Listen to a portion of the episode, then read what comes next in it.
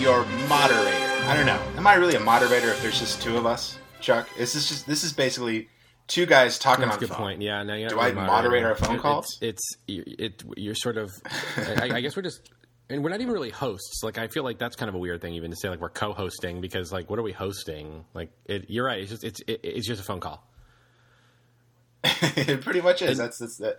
We need one person, one more person to make it sort of legit. But Yeah. really, it's just it's just you and me. And so uh, like right now, growing out. yeah. So Geeking out. basically, like if you're listening, you're kind of a voyeur right now. yeah. So if you're into that kind of thing, uh, welcome, Yep. welcome. Yep. You're uh you're basically the NSA. Enjoy your power. So uh, it is just me and Father Chuck. Uh, we were not planning for this. Uh, we are uh, uh, down a man once more.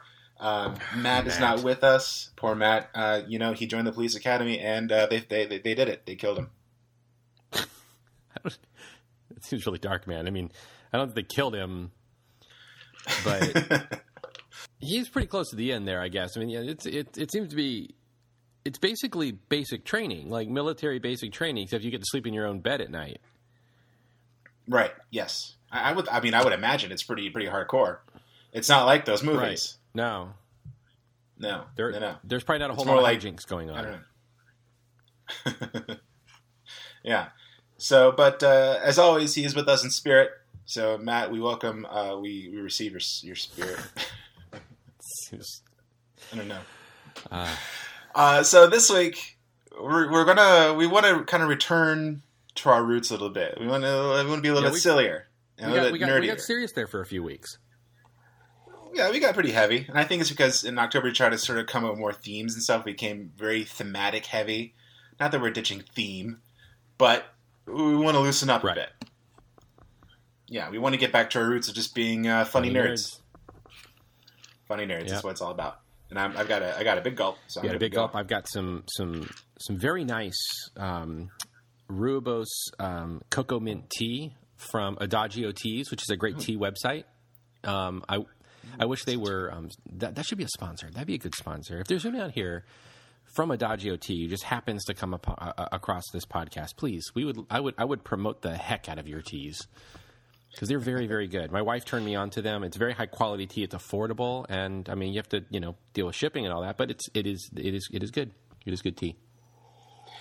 you know i've actually i've been trying to kind of kind of uh, get more acquainted with tea lately ever since i discovered that stephen colbert does i think it's called teaful tuesdays. Okay, it's like a facebook live thing he does on the late show while they're oh, recording. interesting. in the middle of tuesdays and like he introduces a new tea every week. He just talks about it and drinks it. He's actually very candid. It's, it's so That's great. fun. That's great. I mean, yeah, tea is tea is. Can we just turn this podcast into one about tea? We just start talking about tea. I actually, uh, it's it's really weird. I'm, I mean, I'm a. I've, I've kind of gotten. I don't know if I've if I've mentioned this on podcast because I think I did mention on the podcast that I went off coffee. Right? Did I mention that? I don't know if I mentioned that. I went off coffee for a while, and Oh, yeah. now I'm back on coffee. Um, but severely limited because I, you know, coffee is just. I love the ritual in the morning, but in that interim, I, I got really well acquainted with different kinds of tea and it is it is a really it is a really fascinating beverage to explore. It is. It's Yeah. very rich history. Um, Yeah. all over the world, even. I mean, I mean, every every culture has its tea. Am I right? Pretty much every culture yeah, has some form of of, of um, what they call infused beverage, where um, some kind of dried plant material is used to, um, in a hot water infusion. Because there's some people who are like really picky and they say tea is a particular plant, and so like if it's not made with tea, it's not tea. It's a tisane or some other nonsense they come up with. But anyway, yeah, like, we again this we we've just already started just on just Yeah, Sophisticated yeah. Uh, here. Well, you know, every culture has their tea. Every culture also has their uh, Mirinda. I don't know if uh, you remember my obsession with Mirinda. Mirinda. Chuck. Oh, It's a soda. right. The that's I went right, to China orange Mirinda. and I, I discovered I, I discovered an orange soda called Mirinda, and I it was, it was really good, and I loved it. And there is no Mirinda in the states. There are some places that have it. There's some fast food places, but it's not orange; it's strawberry. They come in a variety of different Oh. flavors. Uh, but in my tr- in my traveling days, I discovered Mirinda in every single country I went to, and they all had like weird flavors, and I actually kept Look some. here. The, one of the one of the cool things I think for me, having grown up um, in what some people some people might refer to as the hood, um, is my exposure to fruit flavored sodas because that's just like something white people don't drink. Um, Yeah. I- which is weird to me because it's delicious. Um, I mean, occasionally we get some orange soda going, but like, but like grape soda, strawberry soda, like you know, like I, I've I, I, and I, you mentioning the strawberry of brought me brought this up in my head because I've never had strawberry Mirinda, and I'm a bit of a connoisseur of strawberry soda. I'm I'm sure. I think that Krystals down in Fort Lauderdale has Bro. strawberry Mirinda. Bro. Chuck. I I think Bro. they do. That Krystal shut down. Yes. no. Oh no no. for for our listeners good. who are not in southern states, um, there is um, if you're if you're in the Northeast, you know about White Castle. Well, we have something called Krystal, which is similar to White Castle in that it's little slider burgers, and it is um, it is a, it is a staple of Father Chuck's childhood. Um, growing up, I mean, I lived around the corner from one. Consistently go through late, you know, like two in the morning, go tr- Krystal drive through, get um, two double cheese Krystals and um, a strawberry soda, which is just that is that is that is that is a perfect combination right there. But, but when I moved into South Florida. I, there, the Krystal's not very common, and there was only there's only one like south of Orlando, and it was in Fort Lauderdale. It's a Forty-five minute drive. minute drive, which I took JP on once, many times. Many times. Many times. It, yeah, it is. It is now closed down. It is gone. It is out of business. I know. So sad. That's not good. I'm de- I'm a little depressed about it. But um, suffice, suffice to say, the last time I went to the Krystal down there, before right before it closed, um, they did not have any strawberry soda, but they used to do strawberry Fanta there. The best strawberry soda is strawberry Crush. Oh really? Yes, that is the best. Crush. I do love the crush. I I love orange Or crush. strawberry slice. If you can find strawberry slice, I didn't know a- there was a strawberry slice. That's like mind blowing to me. Oh yeah, that one's like that one's tough to find. That's a, that that is like a that's a that's a holy grail of uh, that's like the uh, I don't know. I'm trying to think of like what is it like the Dogfish 190 IPA of strawberry soda. Like, I guess it's like so, very reserve rare thing. I don't know. Now we've moved from talking about tea to talking about rare sodas. Yeah, you know, if we could find a strawberry slice and an orange Mirinda in the United States, I think I think that'd be amazing. But yeah, oh yes, but this is what I meant. Getting back to our roots, we're talking about this crap. I love it. Um, it energizes me, Chuck. Um, it puts me in a good mood. it might also be the, the big gulp. What are you drinking? uh, Diet Dr Pepper, sir. Oh, nice. That's Mm-hmm. right. It's, that's your that's your go to. It is. It's better than regular Dr. Pepper. Been saying it for years. Anyway, so uh, this week we are talking about depictions of God in media. Chuck said he wanted to do an episode about God, and I was like, we should do something more nerdy and fun. So let's talk about God in movies or uh, video games, comic books, books, uh, TV, anything. Yeah. Um, I did not prepare for this episode. I, I was planning to. I actually I wanted to watch um, uh, uh, Oh God, which is the one with George Burns as God. Did you ever see that movie, Okay. Chuck? I've not seen it. Oh, it's it's a it's a classic. I'm sure. I've watching it since I was a kid. But they made a whole bunch of those movies where George Burns played God, and they even made one called Oh God, You Devil, where he played both God and the devil. Um, not All a very good movie. It's when the movie sort of jumps the shark. Uh, that that the the Oh God shared universe franchise. Uh, but I'm interested in, in, in um, some of your favorite depictions of God uh, in the media, Chuck. Are, do you have any favorites off the top of your head, or some that I mean, stick got out to you? I've got a few. I mean, I think yeah, kind of like in a when we when we did our Star Trek episode, which by the way, I finally got of finally got to listen to because we listened to Star Trek um, be, or we watched Star Trek Beyond, so now she can move on. I don't know if. I talked about this in the podcast, but my, my wife has been listening to the podcast, but my wife insists that she has to listen to the podcast sequentially. yeah. I, everyone I've talked to who hasn't listened to it yet, but they want to, like, okay, cool, yeah, I'll listen to it, but I got to start from the beginning. Like, no, you don't. Just just jump in. Like, Like, no, I have to do in. it in order. I'm like, just jump in. Like- there's like- no there's no context. there's no There's no there's no there's no continuity here. no. So, as we did our Star Trek episode, um, we we kind of had to realize we had to table like J- like James T. Kirk, right, or like Enterprise captains. Like, if you're really going to talk about like the best captains, like Right. you know, it's kind of a default that everyone's going to go to like Kirk or Picard, right? I mean, you know, so Yeah, yeah. So that being said, I think one of my favorite God depictions, and it's probably the favorite God depiction in pop culture. Um, and it's one that I think you have to table for the discussion. That is Morgan Freeman's depiction of God in Bruce Almighty, Right. and um, that that that other one they made. Um, a movie which would have made much better if they didn't try to make it a sequel to Bruce Almighty. I think.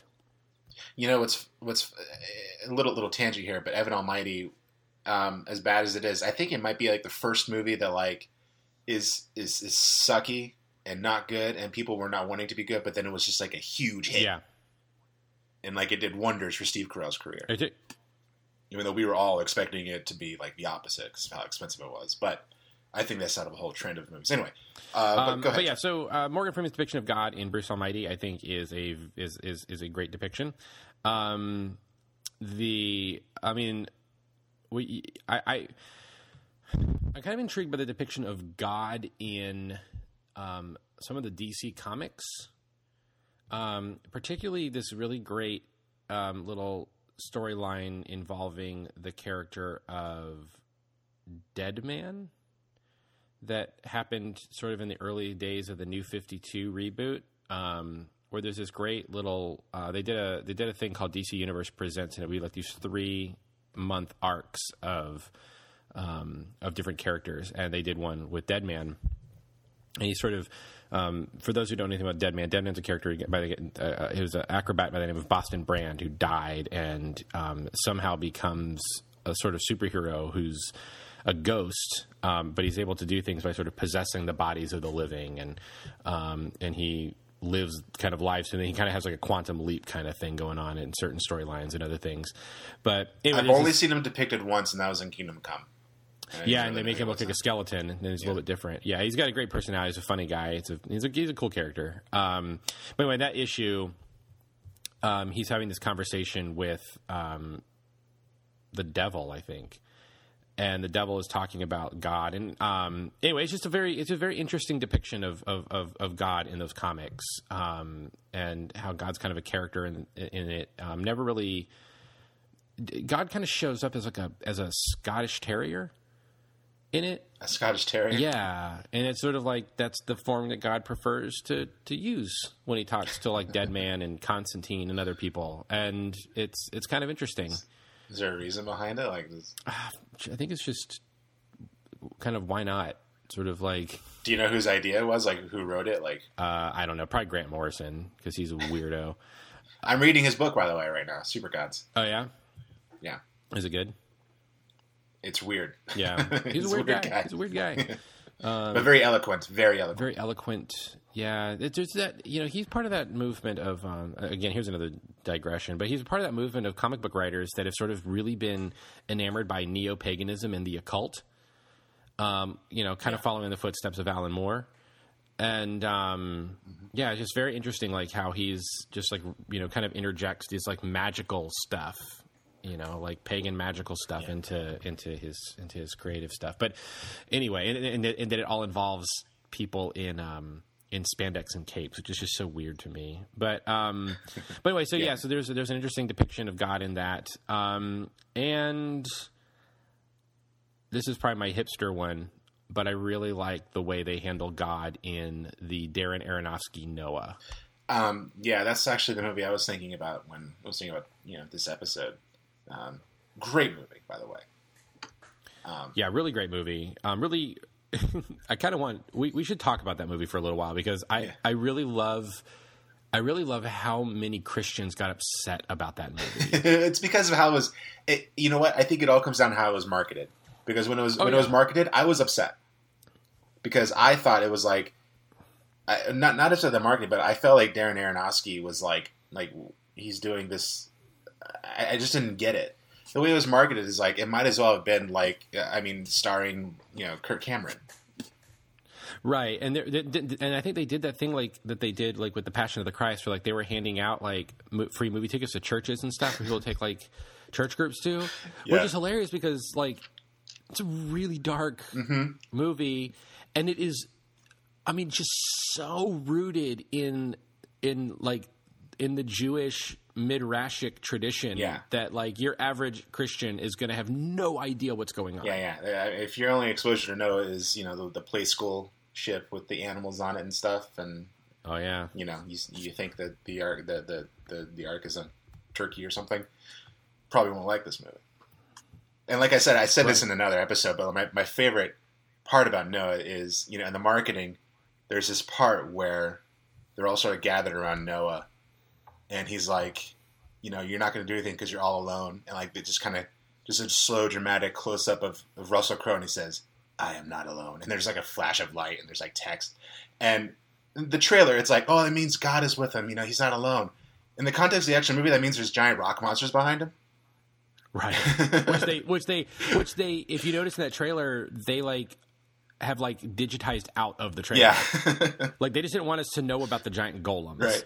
That's my favorite part of the movie. I love those giant rock monsters. Awesome, great touch. Oh yeah, and like, well, I, I kind of knew that they were in it. The Nephilim, I knew they were going to be in it, mm-hmm. and so like it was great seeing that movie with like my family because like like my mom and everyone came, and we went out to dinner afterward. It was like, yeah, so what was that? yeah, I know. you know, here I am, the priest. You know, they're asking all these questions, and I'm like, well, okay, so in Jewish in Jewish mythology, there's this thing called the golem that some people believe is so like it, you know you have to go through all these little hoops. But anyway, uh, getting to the really Jewish character of that movie, though, I, I what I like about the way that God is handled in that movie is you're never really sure if God's around, and Right. like you're never really sure if Noah's crazy. Yeah, you think he's insane. Like he acts kind of Yeah, and weird. and that's like such a very Jewish, like Jewish in the sense that like in the temple, the holy of holies, which is the place where the presence of God was supposed to was said to dwell. So like every every religious temple of its time had some form of like room for the gods. And after the um, after the Babylonians had had um, had decimated Jerusalem, destroyed the temple, and carted off a bunch of the Jews, and, and then you know, uh, and then like within a generation they come back, um, thanks to the Medo Persians, and they rebuild the temple. After that that time, the Ark of the Covenant had been gone, and that's when the Ark of the Covenant disappears. And so the Ark of the Covenant used to be in the Holy of Holies, but in during the Roman period, the temple, the Holy of Holies, was empty. It was just a big empty space, and so this sense that like the room where God is present is abs- is is is empty.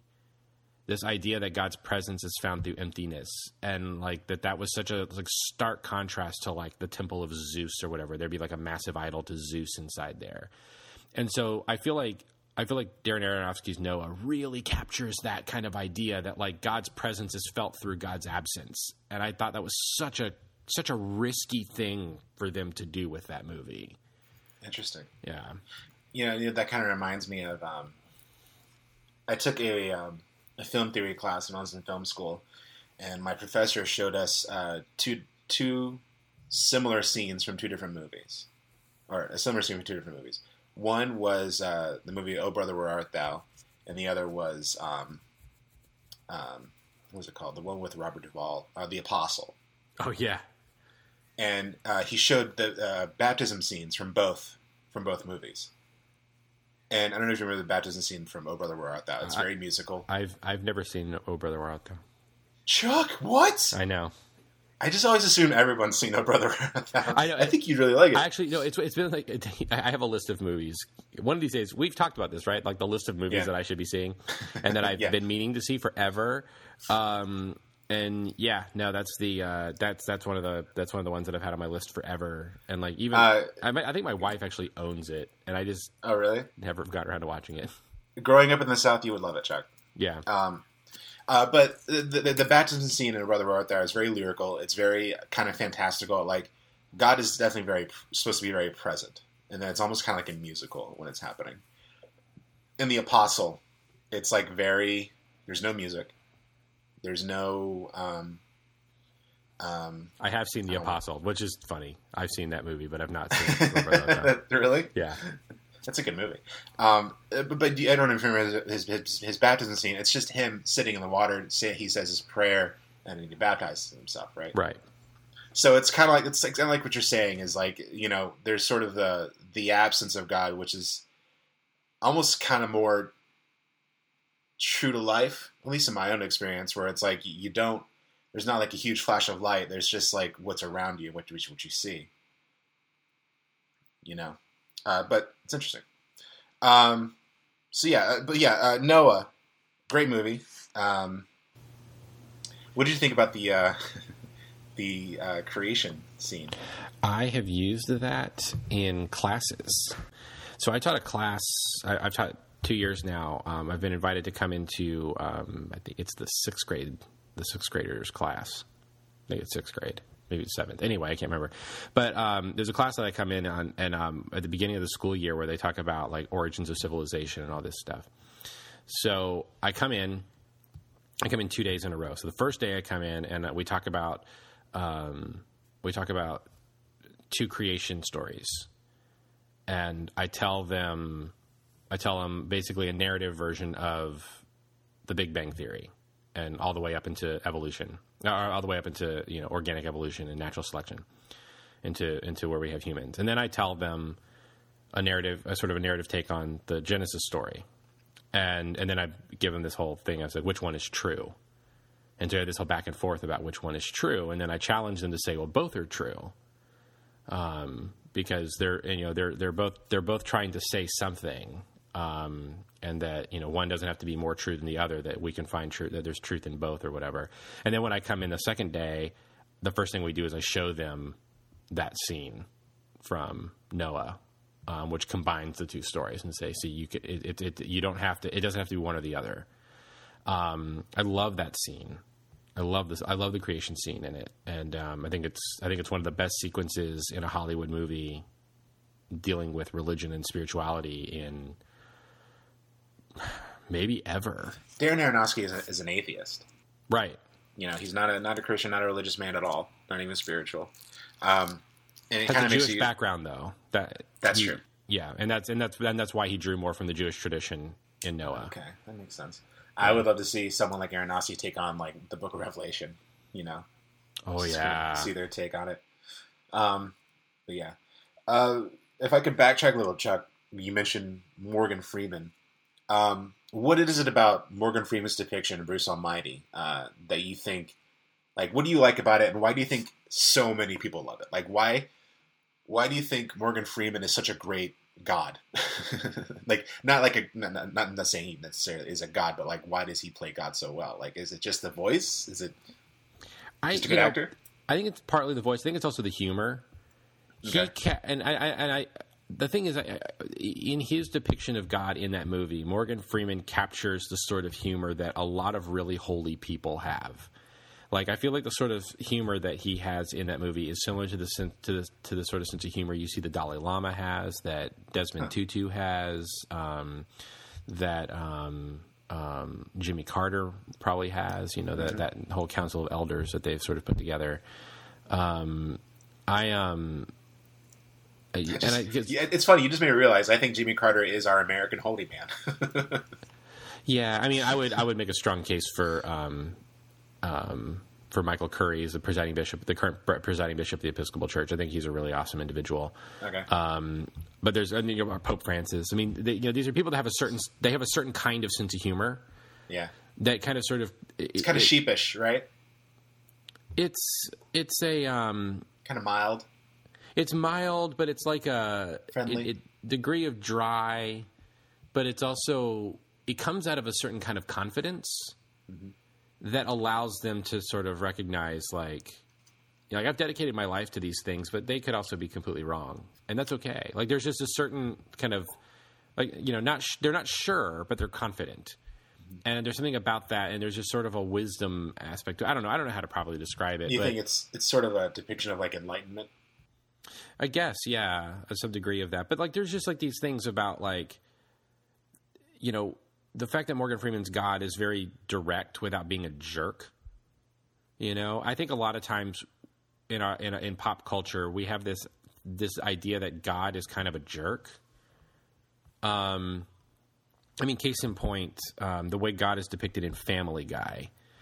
Um, he is, you know, he's just he's you know, pardon the expression, he's he's kind of an asshole. You know, he's just um, he's selfish, and I mean, he's more like a Greek god than any than any kind of depiction that's proper in like the Judeo Christian traditions. And I feel like what was what, what, why Morgan Freeman's idea of uh, depiction and exp- in, in, in, depiction of God, why it resonates so strongly with a lot of people is that this is a God who can be direct, who can be confrontational, but is never a jerk about it. Is warm about it. You know, it's very he's very fatherly in like the right kind of ways.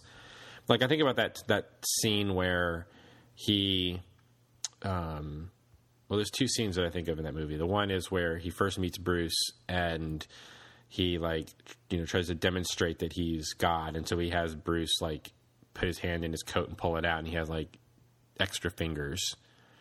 And then he makes this comment about like he's like he's like when I did that for Gandhi he didn't eat for a week or whatever like that was that's funny, and like and it, and it, was like when I first saw that, I was like, oh, it's like a really inclusive view of God, you know, like and it's and to me it was yeah. just it wasn't inconsistent with with what I believe God to be as a Christian. Um, but then there's that great moment at the end of the movie after Bruce is screwed up being God, and um, um, for those of you who've never seen the movie, um, it deals with the idea that God lets this average guy become God. Like he's he has this petulant temper tantrum Bruce, Jim Carrey's character has a guy named Bruce has this petulant temper tantrum about God. So God's like, fine, you think you can do it better? Here you go, and shows that there's a reason why God is God and we're not. But after Bruce is screwed up, um, he has this um, confrontation with God, and God just, you know, Morgan Freeman shows up as a janitor basically, and he has, and he has um, Bruce help him mop the floors and and that's when he ends with that great line. He says, "You know, you're you're so busy trying to see a miracle. You know, if you want to see a miracle, be the miracle." And like just that kind of that kind of wisdom and that kind of you know warm i'm going to have a conversation with you i'm going to walk you through this and i'm not going to like mock you and laugh at you because you screwed up that kind of idea of god i think is it rings very true and it's very refreshing because it's so unlike a lot of our pop culture depictions of god and um, so, yeah, that's my long way of saying that of, of, why I think it's such a good depiction and why it resonates with so many people. I yeah. love it too, um, and I think you're right about the humor. I think you're right about uh, just sort of his his uh, the, the warmth he has. Um, it was kind of refreshing to sort of see God depicted that way. Um, I think in a in a time when, um, I don't know, when did that movie come out? Like 2004, I think it was 2002. 2002? Yeah. Yes, before we went to PBA. So I think it was 2002 or 2003. Yeah, so movies were, were a little dark back then. I think things were kind of grim because it was it was po- very early in a post 9/11 world. We're going to war in Iraq. You know, George W. Bush was our president, and a lot of bad things were happening. No, I, lo- I, I love that movie. I kind of want to watch it, it again. It's a good movie. It is a good movie. Uh, I, directed by uh, Tom Shadyac. Yes, uh, who himself is actually a very spiritual person and a, a pretty pretty strange dude, I must say. yeah, uh, I think then he like live like I think before he directed uh, Bruce Almighty, which I think he also wrote it. I think he lived. Didn't he like live in a trailer?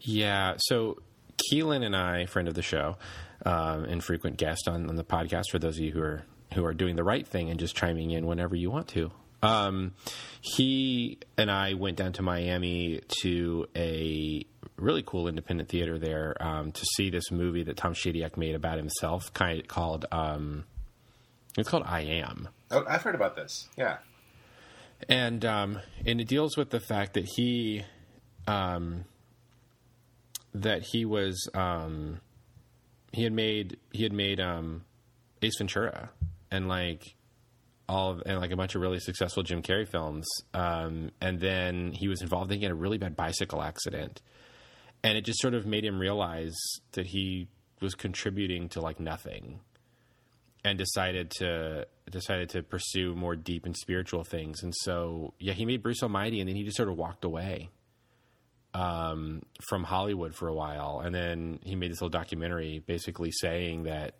you know, we as a human species, we are we are made for more.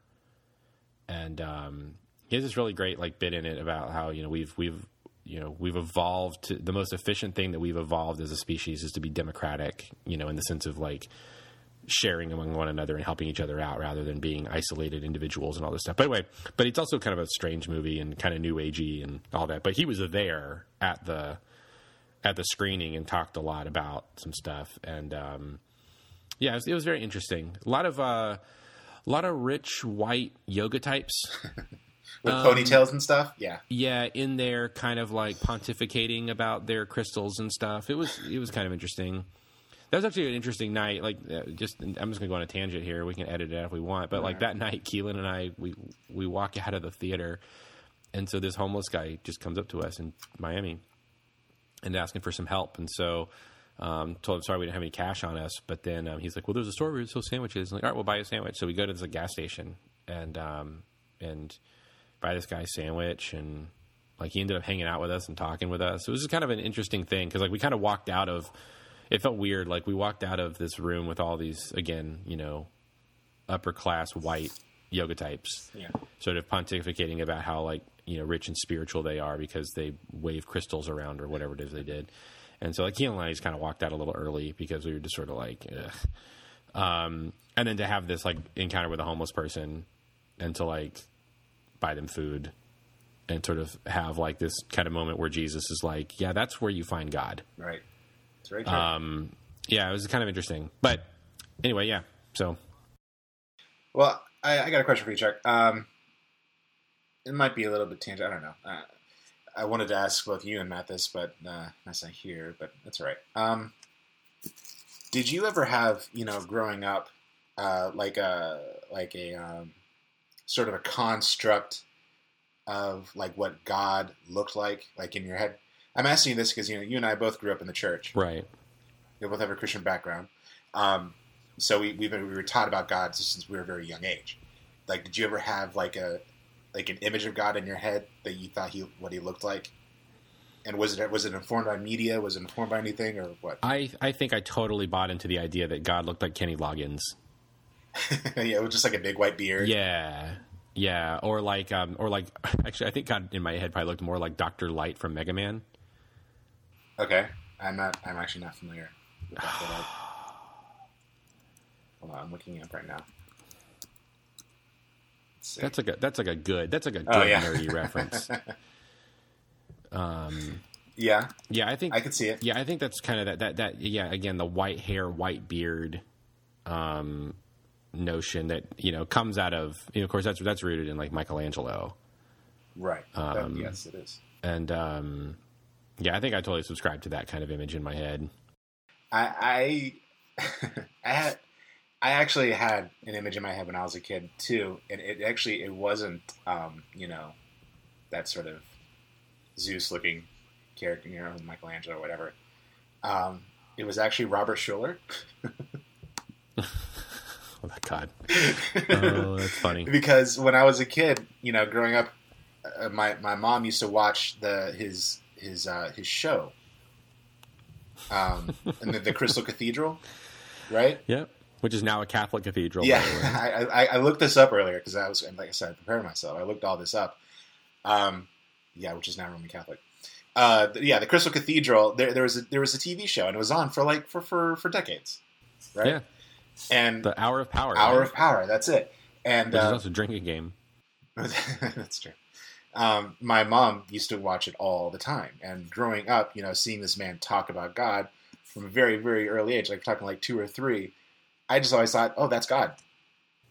and so for a very long time, like I'm talking even into like my teens, like sort of intermittently, whenever I think of God, like I don't know, talking to me or judging me or whatever, I I always thought of of of, of uh, Schuller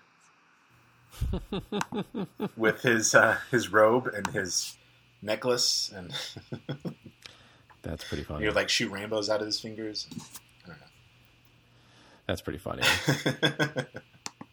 um, speaking of, uh, you know, I, I realize in our conversations, and we'll probably get into some of the more comedy stuff with God, but I realized a depiction of God that I forgot to mention that I kind of, I've kind of always appreciated on a certain level, and that is the way God is depicted in South Park.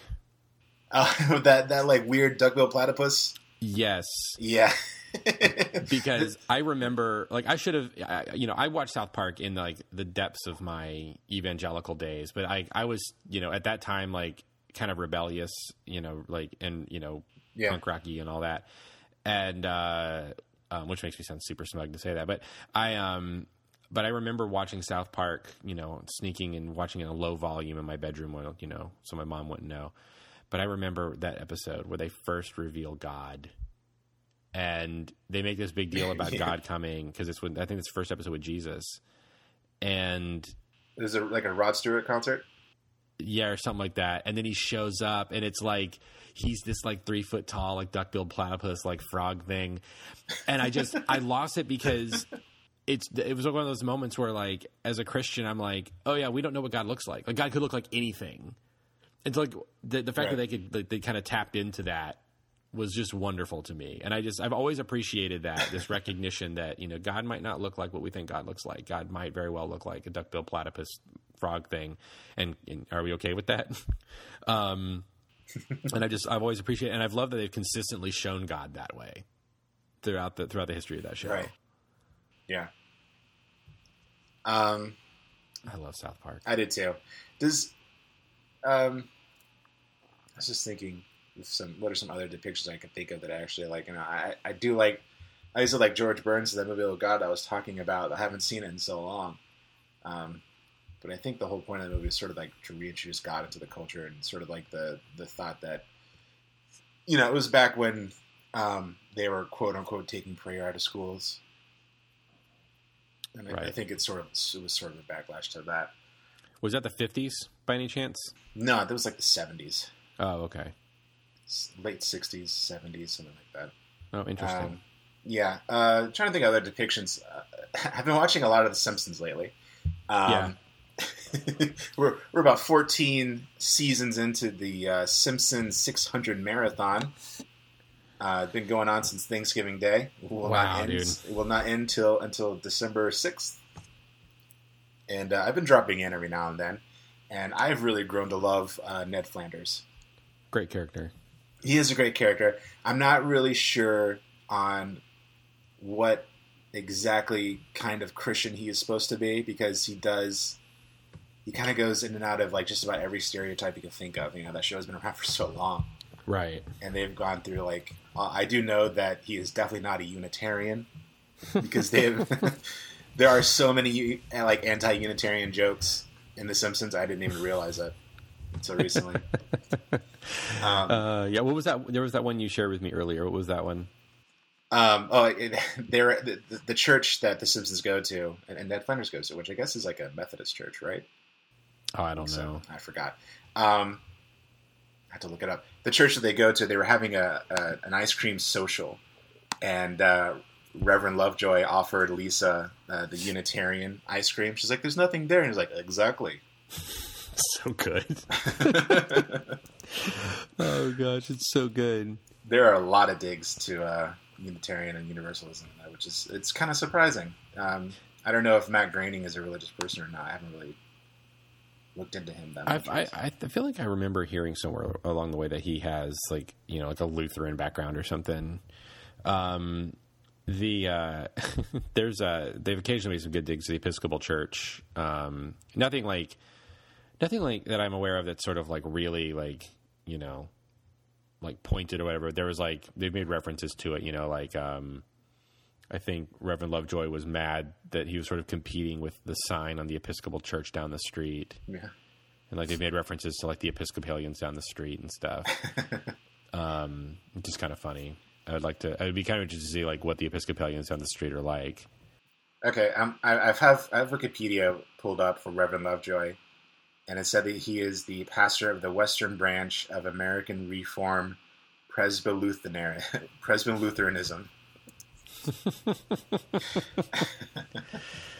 Nice. And he, atten- he attended Texas Christian University. All right, go Horn Frogs, TCU baby. That's Um, great. but uh, yeah, like it's. Uh, I, I love the depiction of, of church going in The Simpsons. I love that they go to church, and then Mar- Marge is like a very, very not like super religious, but like she cares about the spiritual spiritual welfare of her family. Right. Not to the degree she- like Flanders does, but right. Like her Christianity is like enough to like kind of supplement her moral fiber. right. Yeah, she Yeah. she's the one that makes sure like we have to go to church every Sunday. Like especially us. Right. you know um, and it's kind of funny when you bring in you know flanders one of the earlier earlier earlier episodes when like i think like season season one or two there's an episode where um, homer actually really wants to be like flanders and they, there's all there's this they like the entire episode is just like him comparing himself to flanders's family um not really sure where i'm going with the simpsons but I, the depictions of god are, are kind of funny um, because they're mostly like um, hallucinations. I can only think of one instance where like God liter- literally shows up, and it's sort of when Ned Flanders. Okay, they were recreating um, the part in the Bible where they're putting where they put Moses in the basket and sitting down the river. They were making a movie, the Flanderses, and they put Todd in a basket and sent him down the river, and like the river went wild and they like lost him or whatever. And Flanders like says a prayer like "Oh God, oh God, please save my Todd" or something like that. And like lightning strikes a tree and like it stops the basket and he's like, "Thanks God." And you see like a hand reach down from the cloud and he goes, "Okily dokily." That's awesome. Oh, that's good. I think that's the only. I mean, God, there's so there's so many episodes of Simpsons. Like, I, I didn't. I'm not watching the entire run here, guys. Six 600. episodes. I know, I know. So I'm like, I'm not watching the whole thing, but as far as I can tell, the only real like depictions of God aside from that are mostly like like hallucinations or dreams or whatever. I've got to ask: Is it now that you've kind of taken it in in like pretty sizable chunks over the whole run, like kind of all Yeah. at once? Is it? It it really has gotten worse, right? Oh yeah, it, t- it totally has. Yeah, it totally has. And you know, it's not because they're not. It's not because they're doing anything different. They haven't really changed like the way they do things. But what they have changed are showrunners, and the showrunners who are in charge of the show from like season three to like maybe season nine. That was like considered the, the golden years. Right. Like that was the renaissance. That was when it was like peak Simpsons, when it was like impacting the culture. Everybody loved Simpsons. Everybody watched Simpsons. That was also when it started to become syndicated. So people were watching it every night at home anyway. right. That's when I really started kind of getting into it because that was one of those shows that I wasn't allowed to watch. Me too. Growing up because you know Yeah. for whatever reason it was bad. It was what's funny is I actually wasn't allowed to watch it at first, but then my parents started watching it and they, they loved it, and so we started watching it as a family. I, that was kind of with South with South Park. Like, I wasn't. I, no one. I was never explicitly told I couldn't watch South Park, but I knew that it was probably not something I was going to be that was going to be okayed. Until one day, um, I was watching this episode with. Um, it's the episode where um, um, where Kenny um, go, gets into his parka like backwards and upside down, so that his butt is in his face for the school picture. And so there this hus- there's this husband and wife Yeah. that shows up, and they have butts where their faces are, and they're trying to find their son. And there were just elements in that that were just I, I was I thought my mother was in her bedroom asleep, and I was howling with laughter with tears coming out of my face. And my mother woke up and she said, "What are you laughing at?" And she looked at the TV screen and she sat down with me and we laughed. We but we spent the entire we watched the whole episode together. I, I've never I don't think I've seen my mother laugh at anything as hard in my in my life as that episode. Um, Yeah. Oh yeah, that's that. Didn't the son Yeah. turn out to be Ben Affleck? that show. Yeah. So uh, yeah, depiction of God in The Simpsons, um, very funny. I, I love I love the church humor. Yeah, it's good. show. It's kind of funny too that it it's become a show that has had pretty, you know, pretty good like church humor and stuff, considering how much like backlash the church gave it in its early years. I mean, the very first sermon that I ever remember my pastor preaching growing up involved him holding a Bart Simpson doll and talking about how like this was a sign of like the devil or whatever. So misguided. Yeah. By the way, I was in, I was in first grade when that happened, Oh yeah. And the show's still on. I know. Oh yeah, I, I read somewhere that uh, if if Bart had aged since the first episode aired, he would actually be Homer's age by now. right. I mean, think about this, JP. There are people. There's an there's like an entire generation that was born after the show started, like well into like that Yeah. third season, that are now like out of college. You know, like an entire generation who've like they've lived their entire life, you know, with that show being on the air, like that. It's, it's just always It's been incredible. there. Yeah, it. Yeah, we've gotten way off topic. I know, and I knew this would happen as soon as I mentioned The Simpsons, but I, I've been really enjoying it. Um, even though I'm, I'm past the golden years, of course, Yeah. it's just kind of like, eh. I mean, it, it's okay, whatever. There's some good ones, there's some weird ones, but overall, um, yeah, good stuff there that I thought I can line for this for this episode to talk about God and His depiction of media. Um, are there any other depictions you can think of that Oh, oh, bro, you, you we, we we can't we cannot neglect to speak of God in Monty Python and the Holy Grail. Oh my gosh, yes. He's he's my, my wallpaper desktop right now. My desktop wallpaper. That's like the whole reason why I wanted to do this episode was talk about that. I had him as our as he, he was our uh, our logo for a while before. Oh, that's right. That's Matt. right. I forgot about that. He was our logo. Yeah. uh, wh- what do you like about that depiction, Chuck? What, what is it? Uh, Oh man, just the way. do you think there's a, do you think there's a deeper like explanation as to as to who that God is, or is it just for laughs? Oh, the thing about that depiction of God, like it was funny when I was a kid, when I was younger, growing up, and then I became Episcopalian, which means that it's that's the American express that's the American version of the Church of England. And once I became aware of like a lot of the Anglican Christian tradition, that that that scene in that movie takes on a whole new dimension, and I'm aware, and I'm suddenly aware of Terry Gilliam and all of their like, technically that's Terry Gilliam, really, right there, um, of their Anglican exposure, because being English, Anglicanism is a huge part of their culture, and the Church of England's a huge part of their culture. I mean, they were probably, I think they were all educated at like Anglican boys' schools and stuff. So like, you know, they had to go to chapel every day and they had to say the daily office every day where they have to say the Psalms. And so when God says something about like, and those miserable Psalms, like so depressing. so, de- it's so accurate. Like, you know, I say morning prayer every day and I hear that voice and that joke in my head every single day. What are you doing? Averting my eyes, oh Lord. Well, don't. Stop that. Averting my eyes, oh Lord. Yeah, that whole he's just like got so fed up with like our over like our overly done piety. I, it's so great. I, I still love to this day a good a good idea, oh Lord. Of course, it's a good idea. And I think the other piece that makes that that, that depiction work is that it's an animated Renaissance painting, right? Yeah. And like the and like the and the crown that God is wearing is a very like very ecclesiastical hat, and so it just it just it, there's so many layers to that that it like it touches on like it's a very smart. That's the thing. I mean, it's Monty Python's whole thing is that they are stupid jokes coming from a very smart place. yeah, yeah. I wish like I, I mean, I They're wish I could be like that. Yeah, they're very cultured fart jokes. I mean, that's really yeah.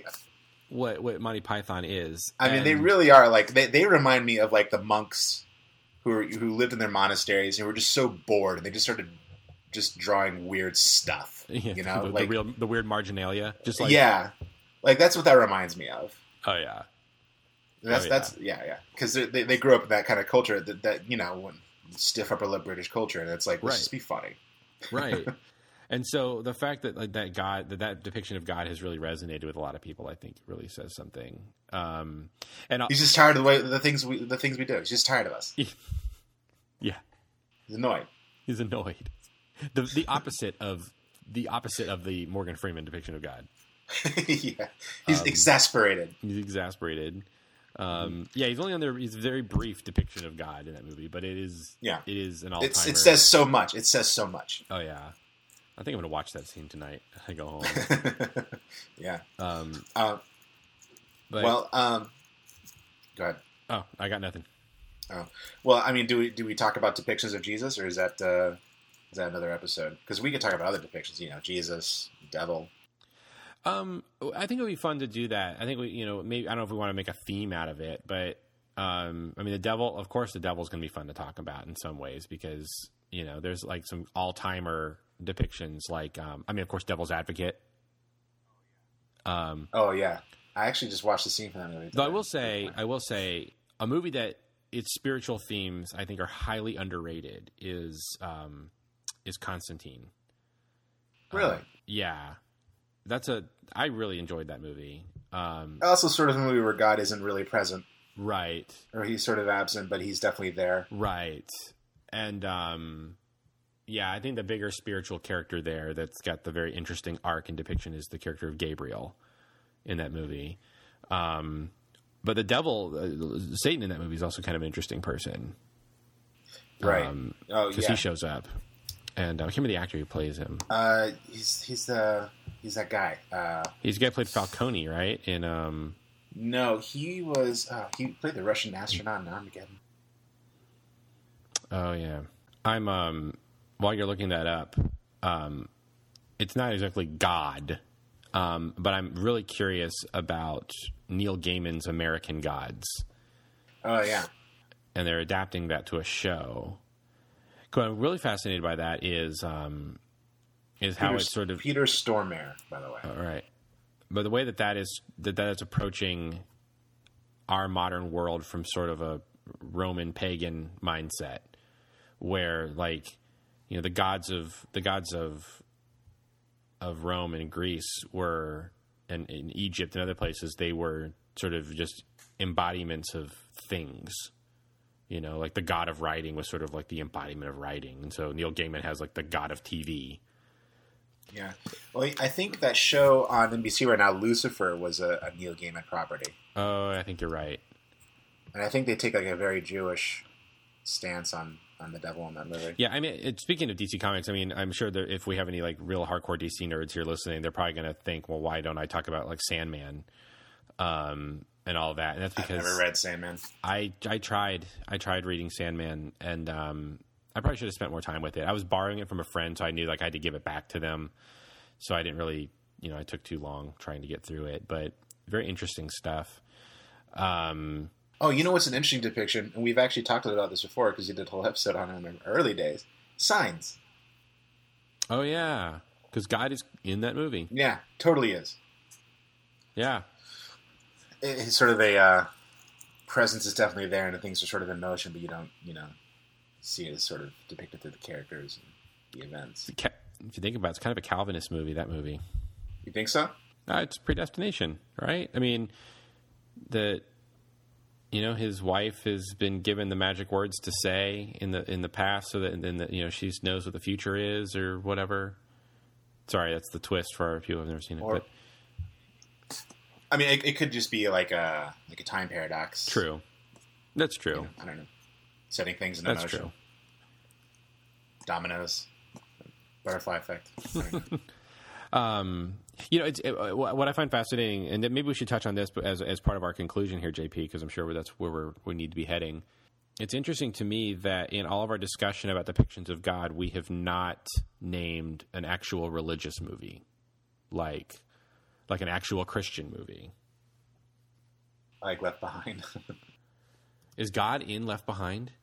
I don't know. I don't think he is, man. I mean, I, I, but this also begs an interesting question: Does because God doesn't really show up in Christian movies, right? I mean, that's sort of where, where the Christians, No. a lot of a lot of evangelical Christians are very wa- wary of that kind of idea. but he also doesn't really. He's also not absent in the way he is in a movie like The Apostle. You know. Right. He's sort of he's sort of like a character they talk about. Like he's Yeah. he's just off camera or something. Not even that. I don't know. It's it's I can't. I don't know. I don't know. You know, there's uh, there's this one Christian film. I didn't watch it. I watched a review of it, which is like a basically a recap where they kind of go through it scene by scene just to make fun of it. And it was about this girl who gets a brain tumor, and with the brain tumor comes with this ability where she, if she touches somebody, um, they become saved. what? Like they see a vision of Jesus on the cross and they become saved. Oh my gosh, that sounds like that sounds like the exact kind of thing that I you you just know that was written that, that that was conceived by someone like in high school, and they thought they Yeah. had like just gold in their hands. Okay, and it, it actually gets kind of scary because Satan's after her, and he's like depicted as like this guy in, like a leather trench coat, you know, spiky hair. he's looking for this girl because she's going to save the world, and um, she and her dad. I guess her dad's like a music producer or something, so they know people who work in like the film industry or the t- television industry, and they find out a way to broadcast her around the world so that she can save the whole world and, turn everybody into a Christian. But but like but but and Satan's trying to stop that. oh my god. I kind of have to see this movie now. I'll look it up. I'll I'll, uh, I'll send the title to you. I'm pretty sure that's easy to look up. Brain tumor, like, the, man, that's like. Do you, do you, do you She's like a ballerina or something. do you think gets- do you think that movie started with like a group of guys like us sitting around like a garage and they're like reading X Men comics and they're like, man, what if someone's mutation was that they could just everyone got saved, and that's like where they took it. they convert them to different religion, and what if there are other other characters out there who can convert them to other religions? Ooh, there's your sequel. then they're they're battling each other. There's your Like- sequel. Yeah, you've got like the person who has like that has like like an elbow tumor that allows them to like convert people to Islam. And and like Satan and like Xenu team up together. Xenu. Satan starts like a league of like you know religious villains to stop these people.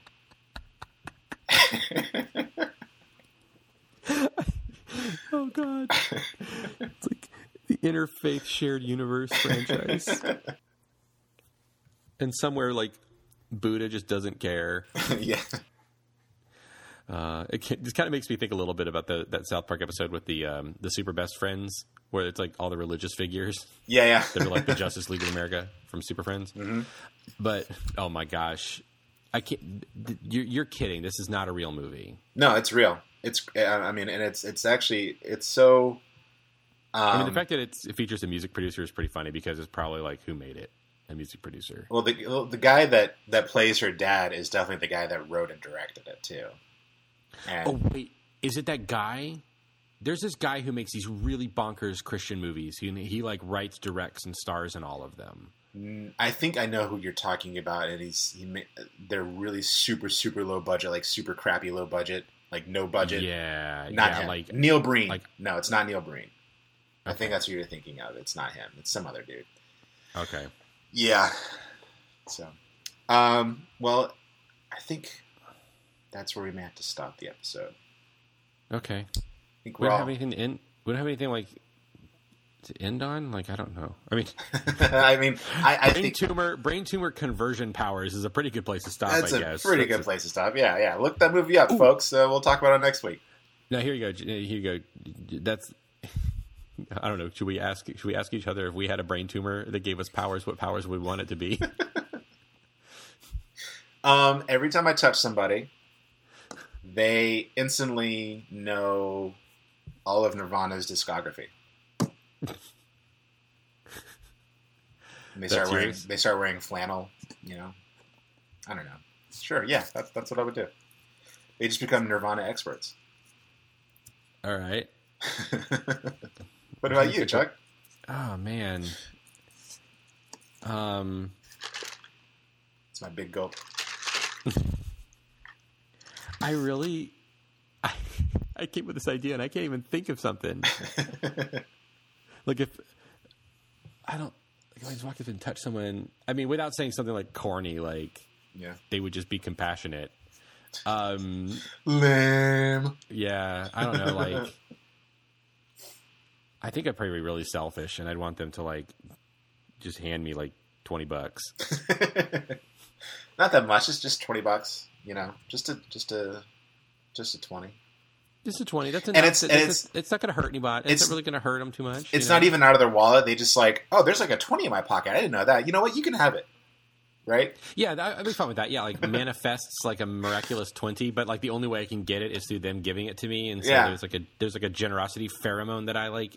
There you express. Yeah, there we go. go. and it's also like a test, so like you know who your villains are and who you know who you're saving, who your villains are. I think, yeah, yeah. Yeah, yeah. All right. It, it, but this all goes to show that neither of us should be God. That's probably true. Uh, Yeah. I don't know. Give me five minutes. I could probably fix some stuff in five minutes. Five minutes is God. Five minutes. You know, I would just want to know the truth about the aliens, man. That's all I want. I just want that all know, that all knowing stuff for just a split second, so I can be like, all right, cool. Roswell was just a weather balloon. I think that might be the case, but yeah. Yeah. Is that sacrilegious to say I should, five minutes? I don't know. You're, I mean, you're the expert. Yeah. Maybe maybe you should say seven minutes. Seven, Seven minutes in seven heaven. minutes. Yes. Oh, seven minutes in heaven. That's the name of the movie. There- Actually, that's that's a book, I believe, by like one of those people who like went into a coma and they think they went to heaven. We should do a whole episode about that crap. Oh, like that kid, Yeah, the kid that went to Yeah. heaven. That like conveniently like his parents had coaxed him to like say everything. Yeah, Yeah, we're it happened, Chuck. What are you talking about? I know. I'm sorry. Thank you so much for joining us, the Masters of Divinity. Uh, Chuck, thank you. You're welcome. Uh, Matt's Spirit, uh, we thank you for joining us. Uh, join us next week. Um, I don't know. We could I can't come up with these anymore. Like I'm, I'm, I'm, I'm not good on my toes. join us next week when we talk about bitters. Which are the best ones to go in your martini? That's a good question. That's a good question. I've got a friend actually who could probably give me a whole like answer to that. Yes. Cool. Thank you. Join us next week. Artisanal, and bit- artisanal bitters. artisanal bitters. Good journey. Good journey. Thank you.